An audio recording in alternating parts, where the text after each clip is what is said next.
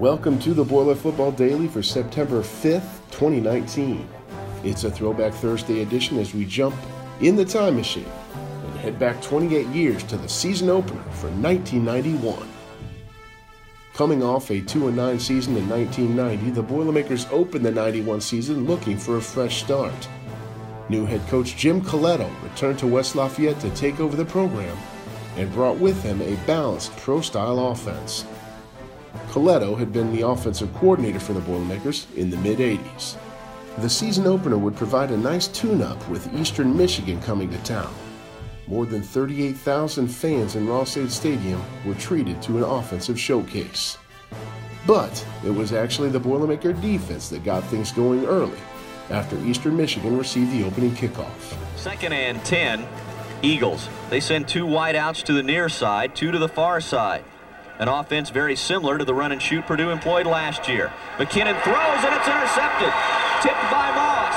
And Brecky looks like he may go. It's Schwantz rather. Jim Schwantz all the way for the touchdown. The Boilermaker defense is on the board.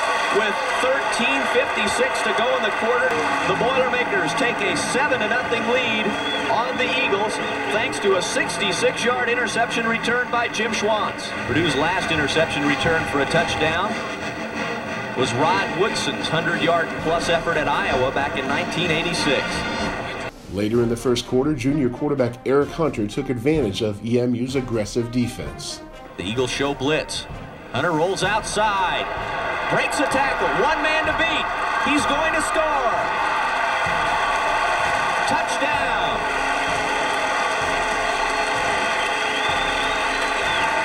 A 27-yard touchdown run by Eric Hunter, who got outside of a blitz situation. Got a good block from his receiver.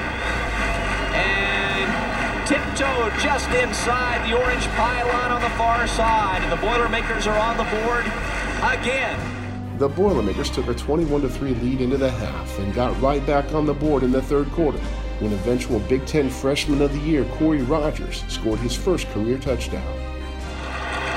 On third down, it's Rogers over the top. He's in. The freshman scores his first touchdown in the old gold and black, and the Boilers are on the board again. It's 27 to 3 with O'Leary coming on for the point after. The Purdue defense, meanwhile, forced five turnovers on the day, including four interceptions. Pass over the middle, and it's intercepted by Johnson this time. And he goes down to the 35-yard line. The Eagles going to have to put it up here to get back in this game if they're thinking that way. A fumble. The Boilers are on it. Moss fumbled in the backfield. And who recovered it? Zgonina. Four minutes to go in the third. McKinnon to drop. Second and four. The pass is intercepted. Went through the hands of the receiver. And there goes Tank Adams.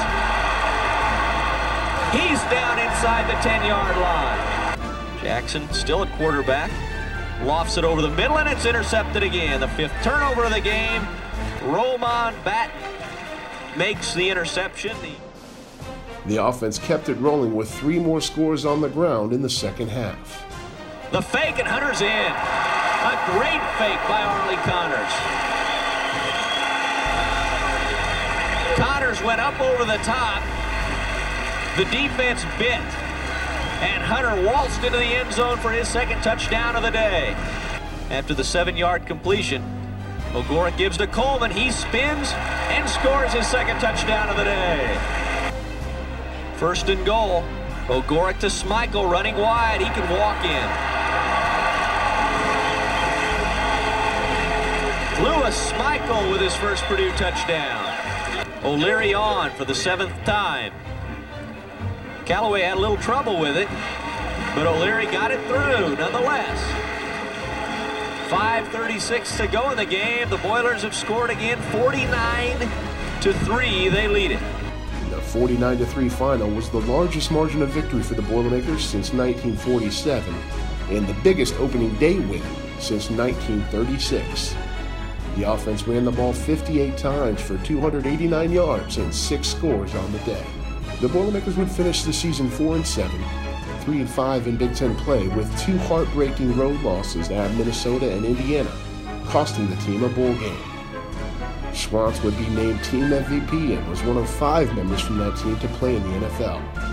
He and fellow defensive stalwart Jeff Zgonina would eventually win Super Bowl titles. And it all started September 7th, 1991. We'll catch you tomorrow on the Boiler Football Daily.